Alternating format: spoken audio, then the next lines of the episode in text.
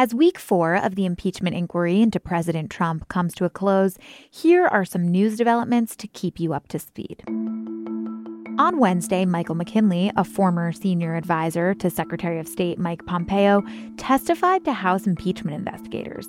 There, he said he quit his job over perceived mistreatment of U.S. diplomats. He also strongly rebuked Trump's dealings in Ukraine. Also on the Hill this week, the U.S. ambassador to the European Union, Gordon Sondland, told House impeachment investigators that President Trump outsourced the job of handling U.S. policy on Ukraine to his personal attorney, Rudy Giuliani. Sondland said that decision made him uncomfortable, but he still carried out the president's wishes. While Sondland was testifying Thursday afternoon, acting White House Chief of Staff Mick Mulvaney held a news conference. There, Mulvaney acknowledged that the Trump administration held up U.S. military aid to Ukraine in part because of Trump's request for Ukraine to investigate a Democratic National Committee server. People familiar with the president's thinking have told the Washington Post that Trump has come to suspect the DNC server hacked by Russia in 2016 may have been hidden in Ukraine. Mulvaney maintained Thursday that Trump's request of Ukraine was unrelated to the Bidens. Amidst all this, back on Wednesday, Senate Majority Leader Mitch McConnell told Republican senators in a closed door lunch to be ready for an impeachment trial of President Trump as soon as Thanksgiving. McConnell briefed senators via PowerPoint presentation on what exactly would happen during a Senate trial. And according to reporting, that presentation led to Republican senators, well, asking lots of questions about details of how such an impeachment trial would work. And as it turns out, we had those questions too. And even though we're not yet at the point of a Senate impeachment trial, we wanted to figure out what exactly happens if we get there how much of the Senate impeachment trial process is set in stone and how much can be changed by Senate vote? How similar is a Senate impeachment trial to a court trial? Are there lawyers, witnesses? Who collects evidence? And what lessons might be drawn from Senate impeachment trials in the past? This is Can He Do That, a podcast exploring the powers and limitations of the American presidency and what happens when branches of government collide. I'm Allison Michaels. We're still only in the House investigation phase of the impeachment process, and House Speaker Nancy Pelosi refused to say whether she agrees with McConnell's take that the House would vote by Thanksgiving. But regardless, McConnell's comments this week reflect an air of inevitability that has taken hold in Congress, and it shows Republicans are preparing for what may come next. Senate impeachment trials are, of course, very rare in American history, but there is some precedent and there are some established rules for how this process works. Largely because we've seen a version of this in somewhat recent history the Senate impeachment trial of former President Bill Clinton in 1999. The Post's senior congressional correspondent Paul Kane covered that trial in the late 90s and still reports from the halls of Congress today.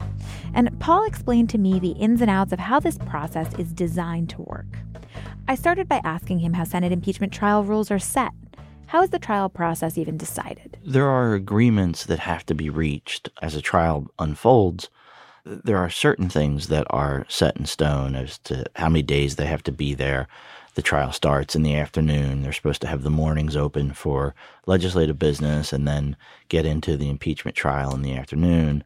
But how many witnesses they call, how many hours or days they give to each side to present their case, all of those things are sort of up to negotiation and up to a vote among the entire Senate. In early 99, they were they went through days and days of fights and pushes and pulls over what to do how to set up the trial. And at one point, Trent Lott thought he had a deal to do a two week trial, and he went to his Republican conference, and they just but just blew up at him and thought it was way too short, not serious enough, and they ended up in the old Senate chamber, which was used up until 1859, and it was the the room where great compromises were hashed out in the 1830s, 40s, 50s, and they met in that room for several hours, and it was uh, Phil Gramm and Ted Kennedy that came up with the proposal that was the outline of what they would do to how to hold the the Senate trial in 1999, which ended up stretching about over five weeks or so. And they would continually come back, and, and sometimes there would be votes. There was a vote to dismiss, which Robert Byrd of West Virginia brought up after each side had presented their case, and that was uh, voted down mostly on party lines. So, just so I'm clear, senators can raise votes at different points throughout the trial. It's not as though they have to make decisions before it gets started about what they might change in the process. True, they can. And that's where the Chief Justice comes in. The Chief Justice is the trial judge, and he has a lot of leeway over whether to put a question before the entire Senate. A question that they would then vote on. Yeah. Okay. So I've essentially heard this characterized as there's no established process for impeachment proceedings. The Senate controls how it works. Is are you saying that's true or not exactly true? It's it's true and sort of true. Um, there, like anything in the Senate, there are existing procedures for how to do things, and so the outline, the general outline of a Senate trial is in existence. It was uh, written in stone, not actual stone. um, it's not that long ago, but uh, by the Senate parliamentarian in 1986, a man named Robert Dove. He wrote the sort of rules of the road of how an impeachment would proceed, and they were voted on and accepted into existing Senate rules.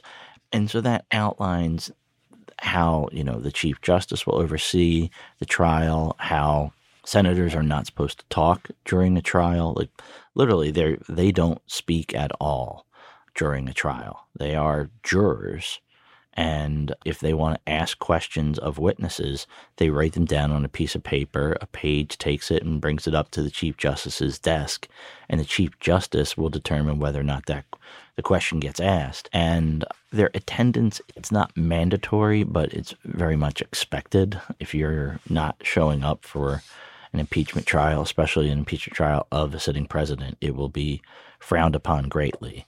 There are. Is uh, your right to vote in the final decision revoked if you don't show up for uh, the uh, trial? No, no. So you can miss significant portions of the trial, but still have a final say.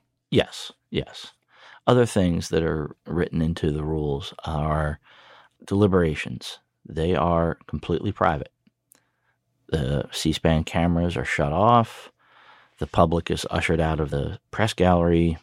You're pushed out of the room. The doors are locked, and it is like a jury deliberation in a trial. But instead of 12 jurors, you got 100.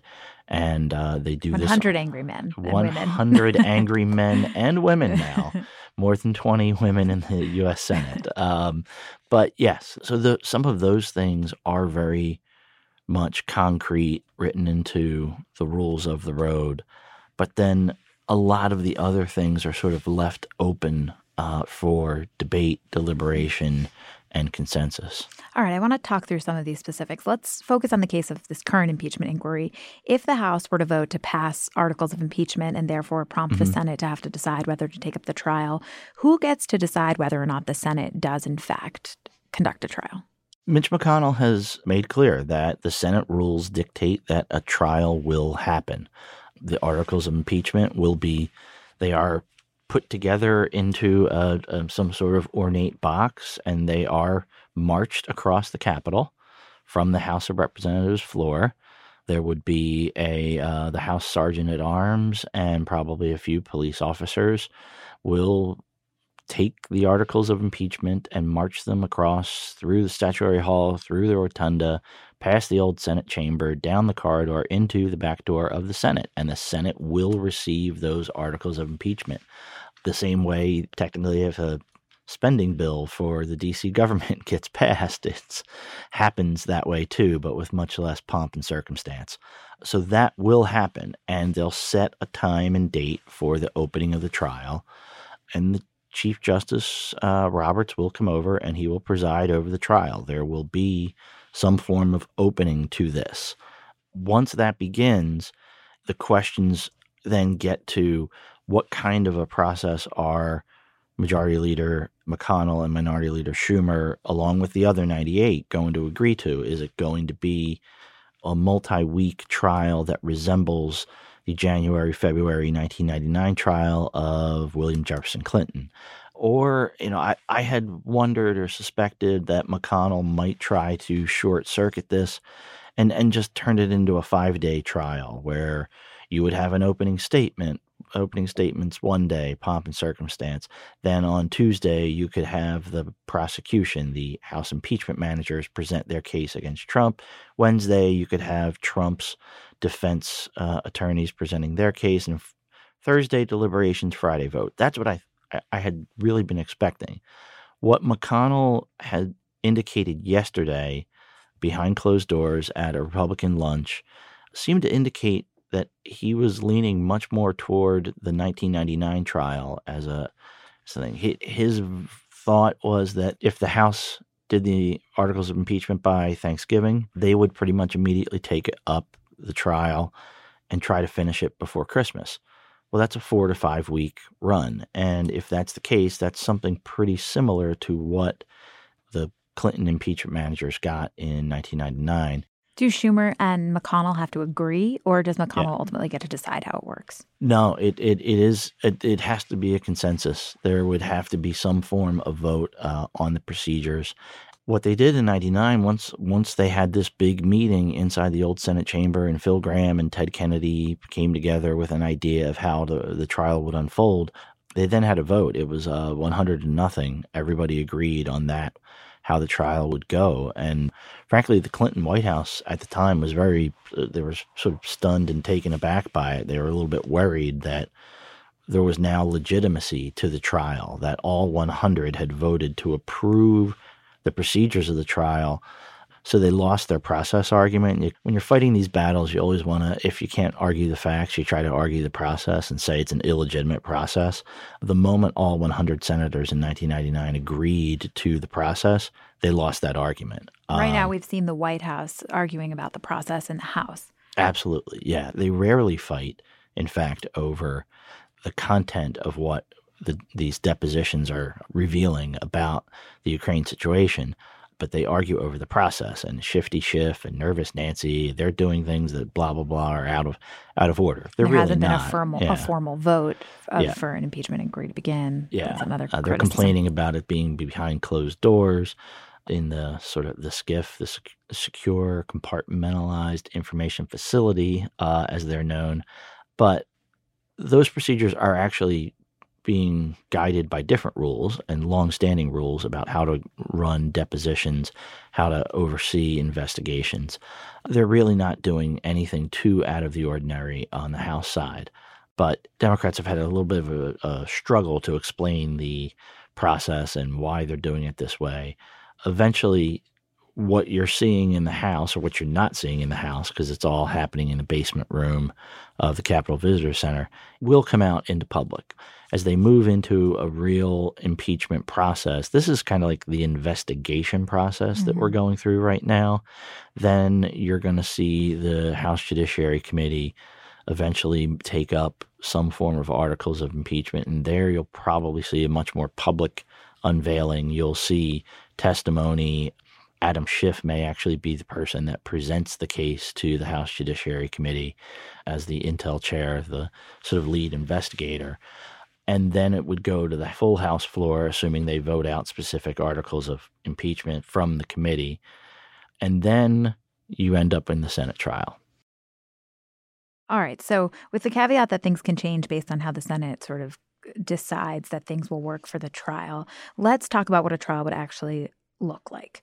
Are there lawyers, prosecutors, like in a court trial? What's that? Sure. Like? Assuming that it goes the way it did in 1999, the House will designate a group of people as their impeachment managers.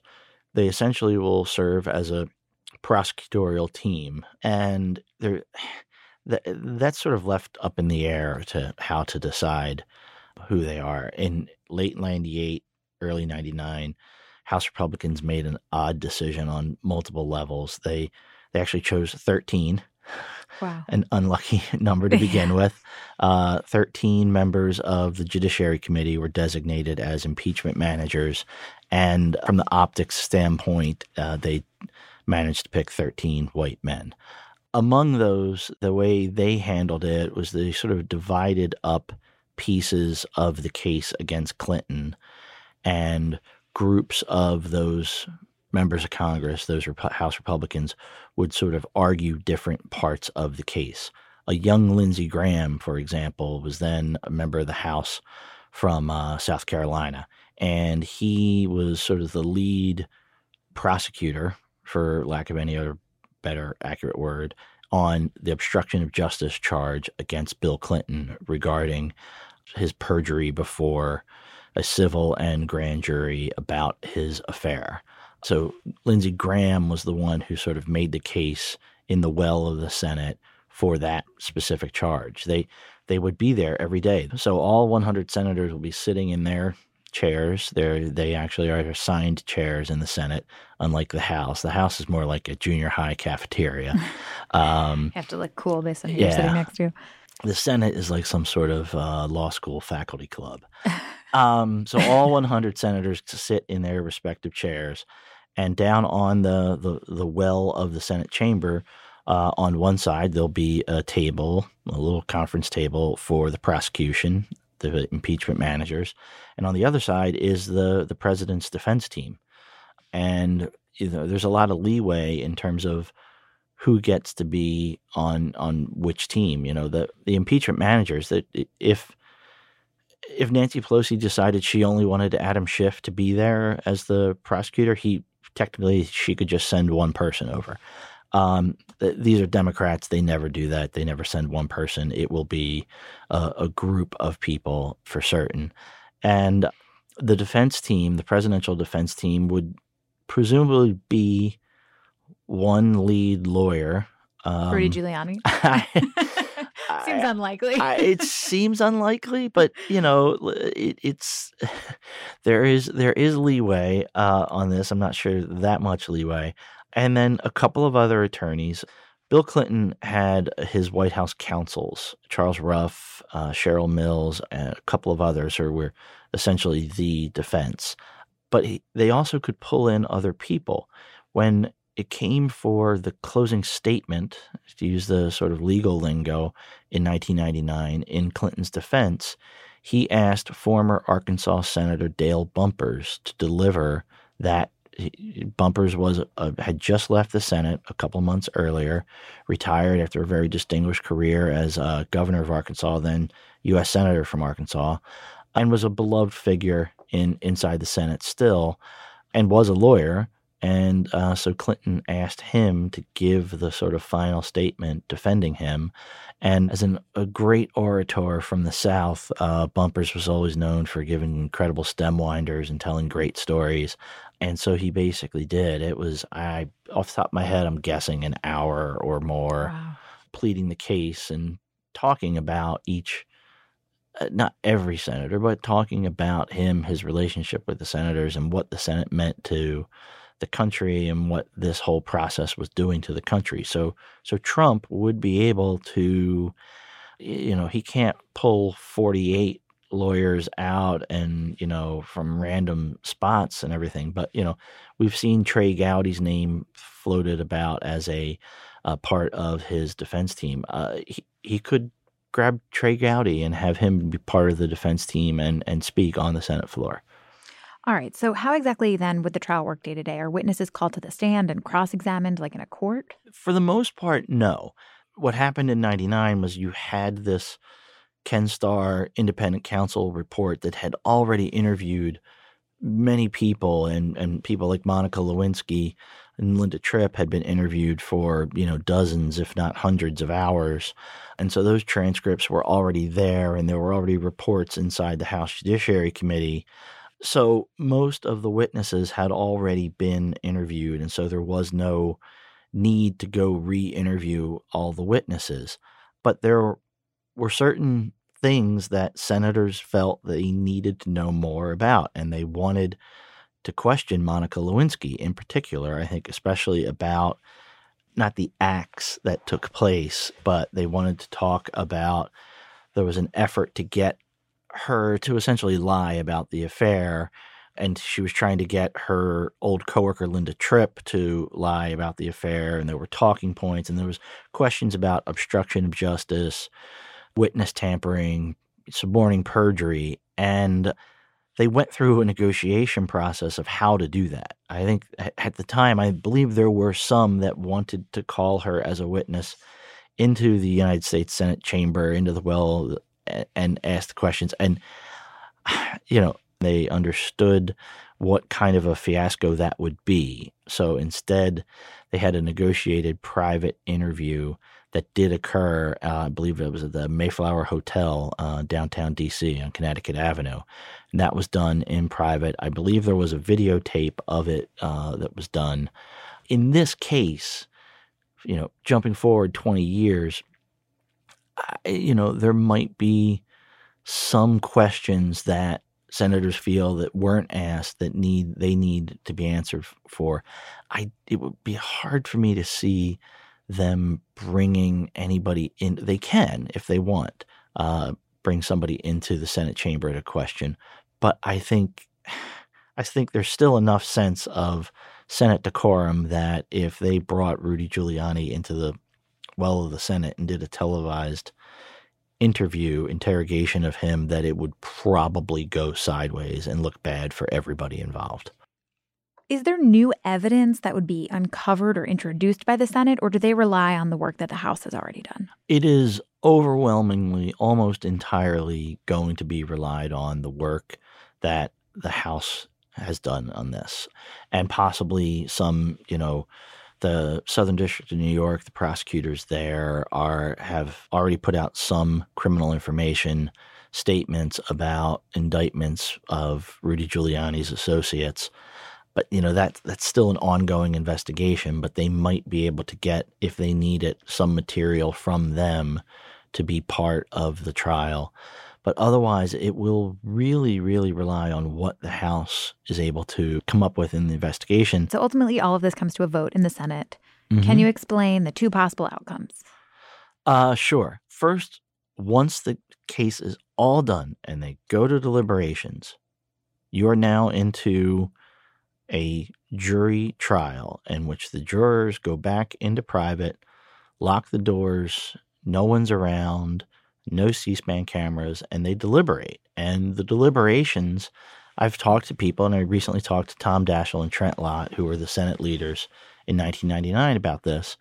And, you know, it, it's not just a series of speeches the way a normal debate goes. There is there is some back and forth, and people talk. And um, Tom Daschle told me that in 1999 there were it was the most impactful thing that he had ever seen in the Senate because there were 100 people there talking about both the fate of the presidency and also their own lives, almost sort of hinting that people were talking about the things that they had done wrong in their own lives and marriages and tears were shed. Wow, it powerful. was yeah, and and it is unless the senator, him or herself, wants to release their own remarks. Some did that in 1999.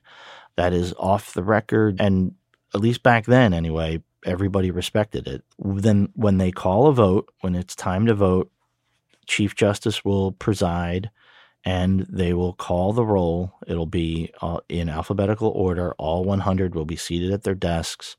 It will start off with Mr. Alexander from Tennessee, Lamar Alexander, and they'll go through the entire alphabet. What they have to do is, and you're guilty or not guilty, is generally what you would call out.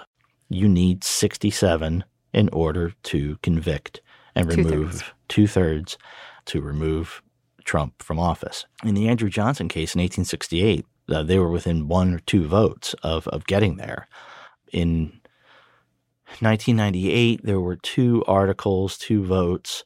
Uh, one was essentially the perjury, and it, as Lindsey Graham said it years later, he said, I, I it was good that that failed. It, it failed, only got 45 votes because he felt like lying about an affair was a human thing to do. But the obstruction of justice charge was the bigger charge, and that, that only got 50 votes. It was a perfectly symbolic 50 50 vote. And so they were nowhere near 67. This time around, you would need 47 members of the Democratic caucus if all 47 voted guilty. You'd need 20 Republicans to join to get to 67 to remove Trump from office. That's an incredibly high bar right now. There are really not that many Republicans that are really deeply critical of the president's actions regarding Ukrainian pressure, uh, investigations of Biden, Clinton, others. So to get to 20 to be able to vote to remove him from office is a very, very high bar. Hard to see it coming right now. So, as we potentially head toward a Senate impeachment trial, though again, we're not quite there yet, how might public opinion affect how senators ultimately vote? Um, you know, it, it it's impossible to re- take politics out of this. The Constitution says high crimes and misdemeanors are what would impeach him and remove him from office, but the Constitution does not define what a high crime or misdemeanor is. Therefore, it leaves it up to every senator himself or herself to determine what is a high crime and misdemeanor. And the reality is that usually turns into a very political question for that particular senator. In 1999, to go back there, every Democrat voted not guilty, and all but five Republicans voted guilty. The five Republicans who were in the not guilty camp, uh, they all came from moderate New England, Northeast states. You could see the politics unfolding. You could see the future of American politics unfolding, really, in a way that we were balkanizing ourselves into this hyper partisan area. And you just realize that the political calculation was the calculation that mattered most. And very few people were breaking ranks out of out of just personal conviction of things, you know, and you you you could see the clips of young Lindsey Graham, then a member of the House, talking about, you know, the the, the need to clean the office, the need to clean the office. It doesn't just have to be a crime. It doesn't have to be a crime that you must cleanse the office of of of sins. You know, now Flash forward 21 years, and Lindsey Graham is this president's biggest defender uh, over matters that are far more consequential than lying about an extramarital affair. What's changed? Oh, 20 years and a lot of political calculation and maneuvering. All right, Paul. Thank you so much for your insight. Sure.